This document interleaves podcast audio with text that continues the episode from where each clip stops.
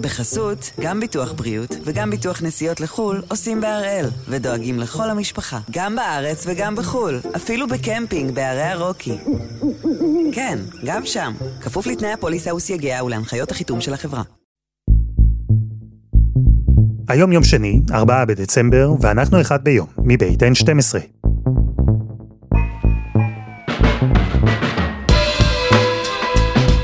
אני אלעד שמחיוף ואנחנו כאן כדי להבין טוב יותר מה קורה סביבנו, סיפור אחד ביום, בכל יום.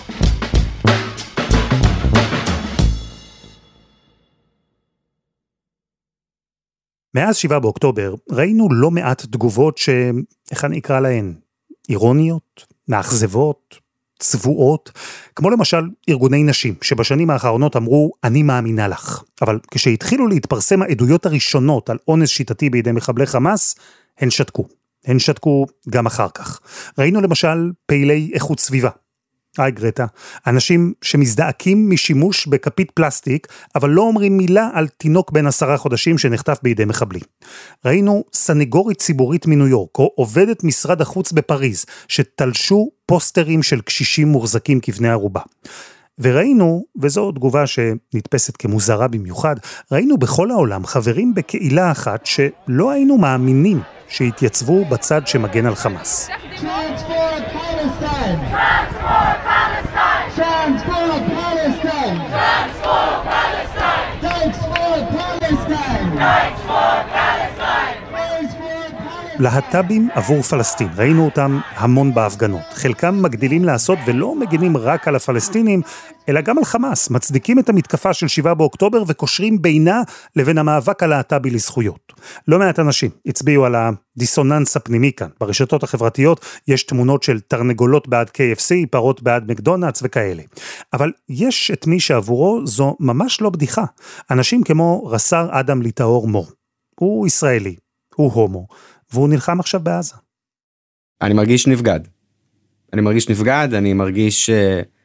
אני באופן אישי כבן אדם יכול להכיל אה, מורכבויות כאלה ואחרות נגיד אם, אם אה, חלקם אה, מביעים אמפתיה כלפי העזתים, אוקיי סבבה אני יכול להכיל את זה, אבל איפה האמפתיה שלכם כלפי מה שקרה לנו? למה אני לא שומע על זה כלום? זה בלתי נתפס, זה, זה הזוי. ומילא אם רק עם זה אדם ואחרים היו צריכים להתמודד. הקהילה הגאה הלוחמת, המשרתת, המתנדבת, נושאת איתה עכשיו גם את החודשים האחרונים שבהם הפכה למוקד של יוזמות פוליטיות, ניסיונות לפגוע בזכויות שלהם, חברי כנסת שדיברו נגדם. יצחק פינדרוס למשל, שאמר עוד לפני המלחמה שהומוסקסואליות גרועה מהחמאס. וגם אחרי שהמלחמה התחילה, זו קהילה שראתה איך עומר אוחנה, שבן הזוג שלו, שגיא גולן, נהרג בקרב, נותר ללא זכויות וללא הכרה.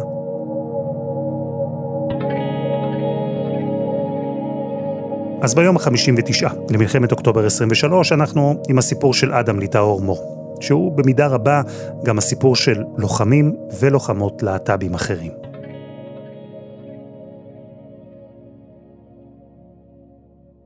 שלום אדם. שלום אלעד. נתחיל במקום היחיד שבו בעצם אפשר להתחיל. קח אותי לבוקר של 7 באוקטובר. בשבע, שבע וחצי, הייתה אזעקה ראשונה, יצאתי עם הכלב לחדר מדרגות, עפוץ לגמרי, חזרתי לישון, ואז התעוררתי בבהלה אחרי שעה, מפחד שאני לא אתעורר לשיעור יוגה, למיליון הודעות וואטסאפ, שהשיעור בוטל, ומהקצין שלי כבר, אה, תתכוננו, כנראה יקפיצו אותנו, ואני כזה, אוקיי.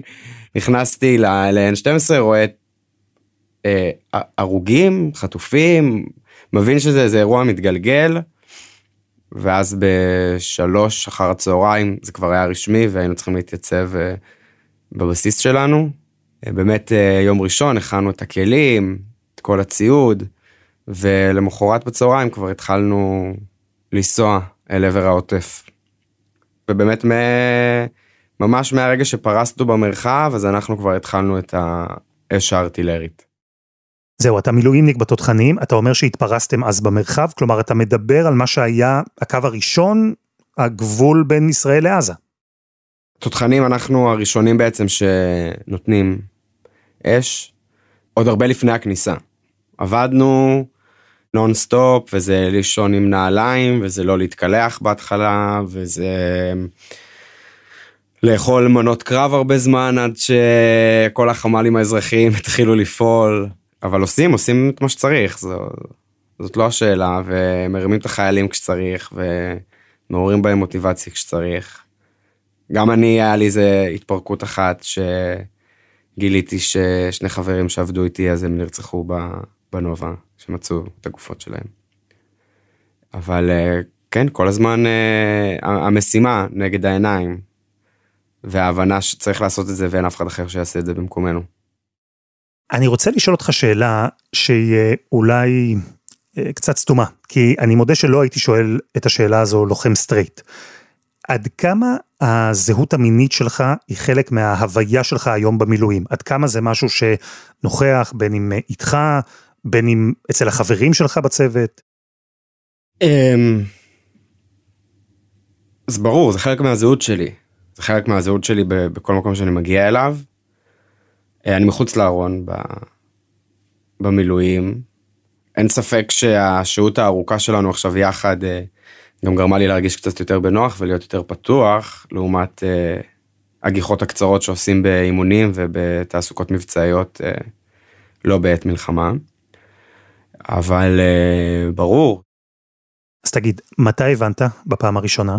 שאני הומו? כן. תמיד. אני תמיד ידעתי, אני חושב שאני לא תמיד ידעתי להסביר את זה לעצמי, אבל uh, תמיד, תמיד ידעתי. אה, בגיל די מוקדם כבר, כשהבנתי מה זה הומו, אז הבנתי שאני מרגיש אה, הזדהות. אנחנו מדברים גם על, אני לא כזה מבוגר, אנחנו מדברים על תקופה שלא היה את תעשייה זר ואלברט בכל הפסקת פרסומות, אז אני זוכר שראיתי תמונה של עברי לידר בקבוצת, ב, אם אני לא טועה, יש לו איזה תמונה בגופיית כדורסל, ולא הבנתי איך הומו בגופיית כדורסל. כי הנחתי שזה משהו רע, אבל ידעתי, אבל ידעתי, ו... טוב, אמא שלי מרצה למגדר, אז זה, זה כן שמעתי את זה, ואתה יודע, בהתחלה חשבתי שאני אולי גם וגם, וזה... יש גם אנשים שהם גם וגם, אבל לא אני. מעניין אותי דווקא מהמקום הזה שאתה מתאר, כבן למשפחה ליברלית ופתוחה, אימא שהיא מרצה למגדר, בתקופה שבה להיות הומו מחוץ לארון לא היה אמנם דבר מאוד מקובל בפריים טיים, כמו היום, אבל אנחנו בטח לא מדברים על תקופה של עד לפני כמה עשורים, שזה ממש נחשב טאבו. עד כמה, אם בכלל, היה לך קושי להתמודד עם ההבנה הזו שאמרת, הייתה שם מגיל מאוד צעיר? תראה, בתור ילד, אה, זה משהו שנלחמתי בו אמרו לי ההומו או כל הז'רגון האחר של המילים אה, שאומרים. אבל גם באמת תמיד הייתי אה, טוב אה, חברתית, אז לא הייתי, הצלחתי לשחק עם זה. ואז באמת אה, בתיכון אה, נהיה לי בן זוג, ולאט לאט התחלתי לצאת מהארון. כן, אמא שלי קיבלה אותי בצורה מדהימה, גם אבא שלי פשוט לקח לו קצת זמן. זאת אומרת זה לא שהוא לא קיבל את זה אף פעם אבל פשוט לא לא דיברנו על זה ממש הרבה שנים. אני במקור מהצפון אז גם לא לא יודע לא רציתי לא רציתי להיות אה, ההומו היחיד או משהו כזה שבדיעבד זה כל כך לא נכון על השכבה שלי אבל אה, אבל אז כן אה, אז, אז שמרתי את זה כזה רציתי גוננתי על זה אז זהו, אתה מדבר על התיכון, והרי בישראל, עבור המון אנשים, הצבא הוא הזדמנות להמציא את עצמם מחדש. ואתה הגעת לצבא, והתלבטת, חשבת, לא יודע, אולי קיבלת החלטה להיות מחוץ לארון או בתוך הארון, אני מניח שזה עלה לך לראש, בטח אם הכיוון היה גיוס קרבי. גם uh, סיבה uh, רפואית ו, וגם עם שילוב של זה שאני הומו, החלטתי שאני לא רוצה להתגייס לקרבי, אה, מחשש. חשש ממה? כי, אתה יודע, זה האווירה, החשש שאולי אה, לא יקבלו, או שיתנכלו אליך, אה, או שאני אגרום למישהו להרגיש לא בנוח בסיטואציות כאלה ואחרות. והתגייסתי בסוף למשטרה צבאית, ובמשטרה צבאית יש לא מעט או שלפחות אה, בתקופתי היו לא מעט, ובגלל זה אני כן הרגשתי בנוח אה, בשלב די מוקדם כבר לצאת מהארון, כי גם אף אחד לא מכיר אותי בבית וכן הלאה. אבל קרה לי במקביל, גם, לדעתי בחודש הראשון כבר בשירות הצבאי, ההבנה שאני רוצה לעבור לקרבי. שהבנתי לא נכון את המערכת מבחוץ, שהחששות שלי היו לא נכונים ושאני מוכן לעשות כל מה שצריך בשביל לעבור לקרבי. הבנתי שאני רוצה לתרום, שאני יכול לתרום יותר, ושאין סיבה שאני לא אתרום את המקסימום שאני יכול. ואז באמת שמונה חודשים אחרי זה הצלחתי והגעתי לתותחנים. למה דווקא לתותחנים? אה, נתנו לי אופציות בבקו"ם, אה, האופציות אה, הפחות מבוקשות, ואני מודה שהיה לי חשוב יחידה מעורבת.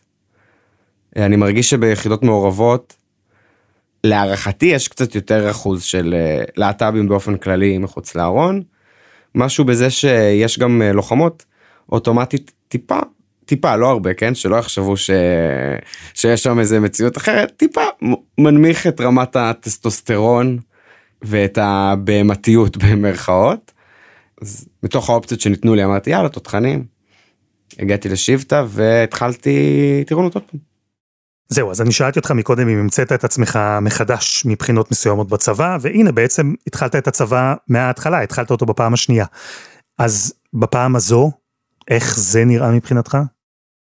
אז זה קרה כל כך מהר, ואז ראיתי שיש איתי מישהו מהבית, וזה בין היתר החזיר אותי עוד פעם לארון.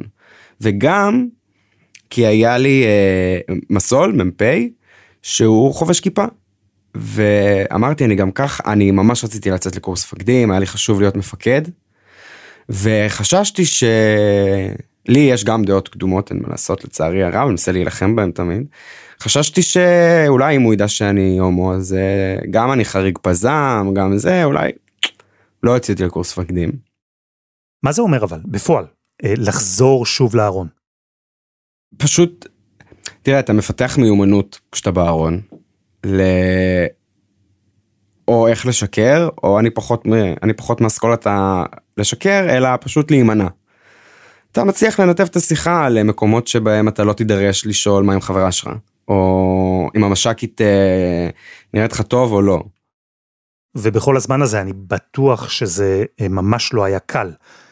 אתה עברת בכל זאת איזה מאבק פנימי עם עצמך, או שפשוט השלמת עם המצב? רוב הזמן השלמתי עם זה לצערי. אני כן אגיד שהייתה חיילת, תותחית בעל חלל, אה, איתי במסלול, שהיא הייתה מחוץ לארון. ונורא קינאתי, נורא נורא קינאתי שהיא מצליחה. לה אמרתי, זה היה באיזה חטא, אני לחשתי לה גם אני. אבל כן, אה, אני אגיד שבדיעבד, החשש שלי לא היה מוצדק לגבי אותו אה, מ"פ. הוא ידע שאני הומו, כי הסמל שהיה גם הומו, והוא ראה אותי במסיבה באחד הסופאשים, אז הוא, הוא אמר לסגל בקטע של כזה, שימו לב, אם, אם, אם, דווקא ממקום טוב, זאת אומרת, אם תהיה איזה התנכלות, אה, אז החששות שלי ספציפית היו לא נכונים. אה, רגע, אתה מתאר כאן רגע אה, מדהים, כלומר, כל הזמן אתה ניסית להסתיר את הזהות שלך מחשש שיתנכלו לך, אבל בדיעבד התברר שהם ידעו כל הזמן, אתה פשוט לא ידעת שהם יודעים. כן, כן, לא ידעתי. ואז גם סיימתי מצטיין מסלול, ויצאתי לקורס מפקדים. כשהתחיל קורס מפקדים אז אני גם יצאתי מהארון. אבל כן, אני, אני גם אגיד שבצבא יש לך שני מישורים לדעתי בהיבט של להיות uh, חייל uh, מהקהילה. אחד זה הגוף, הצבא כארגון, שאני מרגיש שדווקא הוא מצליח להתעדכן מאוד מהר ולהתאים את עצמו. ותמיד יש מקום לשיפור, אבל בגדול הפקודות וההנחיות הן סך הכל uh, קיימות. מנגד זה איפה שאתה נופל, האנשים שהיית איתם, שבזה יש פחות שליטה. כי לי יצא טוב במרכאות. הקצינים, המפקדים, כולם היו אנשים אה, יותר אה, מקבלים, אבל באותה מידה גם יכולתי ליפול לא טוב. יכולתי ליפול אה, עם אה, קצין או מפקד שיש לו בעיה עם זה, וגם אם באופן לא מודע הוא היה מתנכל אליי, בגלל זה זה מה שהיה קורה. ו... בעיקרון אני יכול לדווח, אבל גם תהיה חייל הומו וגם תהיה המלשן, זאת אומרת, זה, זה לא קל, זה קשה. אני יכול לשער אגב שזה לא מקרי, אני לא יודע אם זה נכון, זה לא מקרי שהיציאה המחודשת שלך מהארון הפעם אה, בצבא, קרתה גם במקביל ליציאה שלך לקורס מפקדים. יש אה, איזה קשר בין הדברים. אני גם חושב שזה היה לא מקרי. אני חושב שזה משהו בתחושת מסוגלות ובהבנה שאני עומד להוביל עכשיו חיילים, ולי באופן אישי הרגיש שאני לא יכול להסתיר את זה. ואני מודה שגם אז היה לי תחושת השליחות וההבנה שיש פה מפגש של קהלים שלא היו נפגשים אחרת, והפוך. זאת אומרת, כמו שהם לא היו פוגשים את ההומו האשכנזי, זה, אז אני לא הייתי פוגש את הדרוזי או העולה החדש, כן, ואז גם כשסיימתי קורס מפקדים והגעתי לסוללה מבצעית, לפקד על הצוות שלי, אז היה שם באמת תמהיל אנושי, אה, שנשמע כמו התחלה של בדיחה, בגדול. וזה עבד. ואנחנו היום אה, תשע שנים אחרי, הרבה השתנה, אבל אתה הנה שוב על מדים, שוב עם הסוללה שלך, שוב הכוונות על עזה. והיציאה ההיא מהארון שעשית בקורס המפקדים, זה משהו שהשתנה או משהו שנשאר גם היום? אם אני אחזיר את עצמי לפעמים הראשונות שהגעתי למילואים, אז אני רגע אשתמש בקלישה שהיציאה מהארון לא נגמרת אף פעם. אז אה, זה לא שהייתי בארון, כי היו אנשים שמכירים אותי מהסדיר וזה, אבל uh, כן הייתי בפרופיל קצת יותר נמוך. לא תמיד מצאתי את עצמי בשיחות על uh, האישה והילדים. אז הרבה פעמים כזה או נמנעתי, uh, לא, לא הסתרתי, אני אף פעם לא מסתיר. אבל uh, היה לי, היה לי יותר מאתגר. זאת אומרת, למצוא את עצמי בתוך המרחב הזה הגברי, ועכשיו אני דווקא מרגיש שאני מביא הרבה מעצמי, מהצבעוניות שיש לי להוסיף אה, לאירוע, כולם אה, מכירים את הבן זוג שלי בשם, גם הוא עושה מילואים, אז כל הזמן כשאנחנו יוצאים לרענונים הם שואלים, נו, כרמל יצא, כרמל יצא, הצלחתם לתאם, לא הצלחתם לתאם. אבל כן, אני, אני יכול להגיד שכרגע, אחד החיילים שאני הכי אוהב אה, שאיתנו בסוללה, הוא... אה, בחור דתי שגר בקריית ארבע, נשוי פלוס לא יודע כמה. ויש לנו שיחות uh, מרתקות בעיניי, על המצב במדינה, על uh, ציפור הנפש שלי לעומת ציפור הנפש שלו, אני חושב שאני בטוח לומד הרבה ממנו, אני חושב שגם הוא לומד ממני. אנחנו גם מסיימים כל uh, שיחה בחיבוק, הרבה כבוד הדדי. אבל כן, אני, אני מקווה, אני מקווה שאני מפיץ את הבשורה, נאמר את זה ככה. אז זהו, אני רוצה לדבר איתך על הבשורה הזו, כי אנחנו uh, נחשפנו בתחילת המלחמה לסיפור הטרגי של uh, סגן שגיא גולן, זכרו לברכה, שנהרג בקרב בקיבוץ בארי ב-7 באוקטובר. בן הזוג של שגיא, עומר אוחנה, הם היו ביחד שש שנים, היו אמורים להתחתן באמצע חודש אוקטובר. הוא סיפר בחדשות סוף השבוע שלא קיבל הכרה מצה"ל, לא היה לו אפילו מקום לחתום על הטפסים בתור בן זוג, וקצין הנפגעים, סיפרו במשפחה, לא אהב את העובדה ששגיא היה הומו ושיש לו בן זוג והוא לא חסך את הדעה הזו. איך זה הרגיש עבורך בתור מי שבאותם ימים היית במילואים על קו הגבול בבית או במקרה שלכם במילואים בצפון באותו זמן חיכה לך הכרמל בן הזוג שלך. זה היה קשה. זה היה קשה. Uh, זאת אומרת אני באופן אישי זה גם היה יחסית בתחילת הלחימה אני הייתי במקום שאני לא יכולתי לשאת את זה כרגע. זאת אומרת, במה, בפעמים שבהם אה, היה לי את הטלפון, אה, פשוט נמנעתי מלקרוא כל דבר על זה, אני ידעתי שזה פשוט ישבור אותי. זאת אומרת, אני פה עכשיו, בחזית, מסכן את עצמי, מוכן להקריב את חיי למען המדינה, ואם הנורא מכל יקרה, אני לא שווה, כמו שאר החיילים שלי, והחיילים שאיתי. כלומר, מה תכניס אותי לראש שלך? ממש חשבת מה יקרה אם, מה יהיה עם כרמל? אלו תרחישים שעברו בראש? בטח.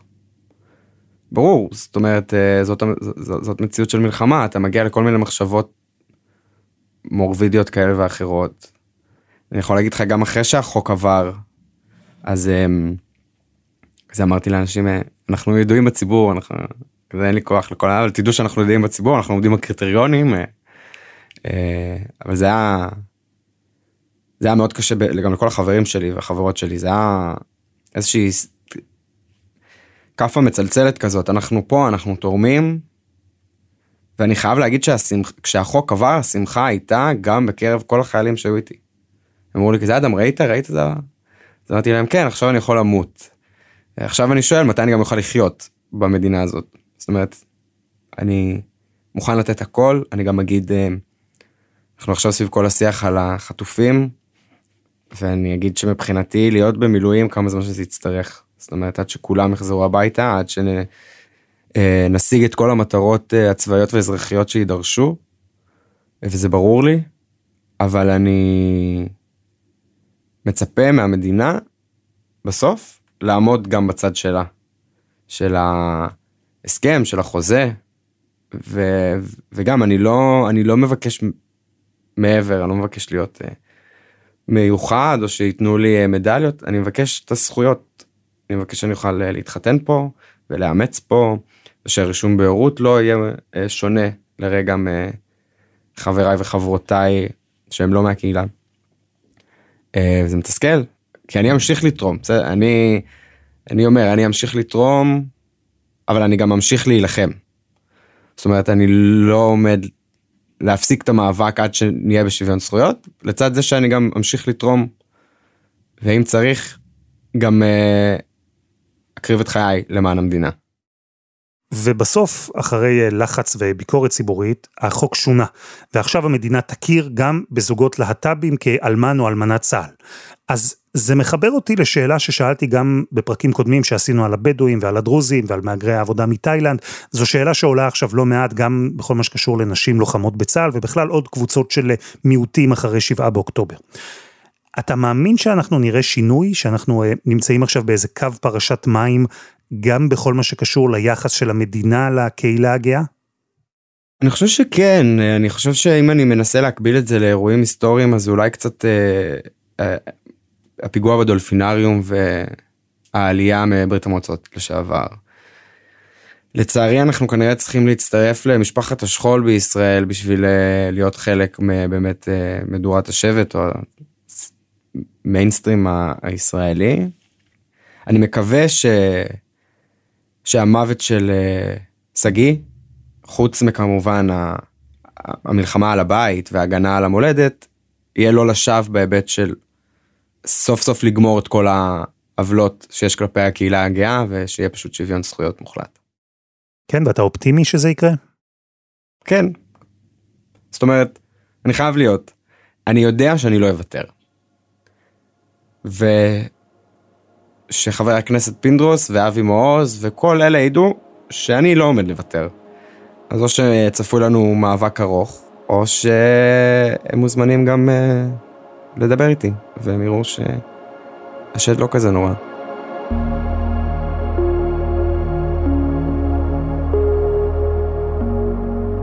אדם ליטאור מור, תודה. תודה רבה לך.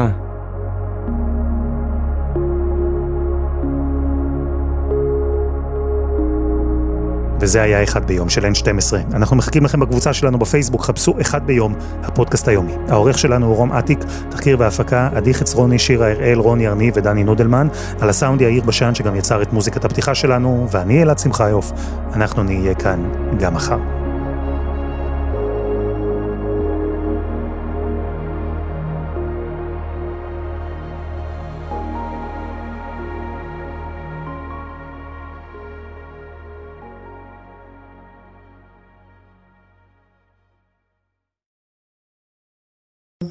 בחסות, גם ביטוח בריאות וגם ביטוח נסיעות לחו"ל עושים בהראל, ודואגים לכל המשפחה, גם בארץ וגם בחו"ל, אפילו בקמפינג בערי הרוקי.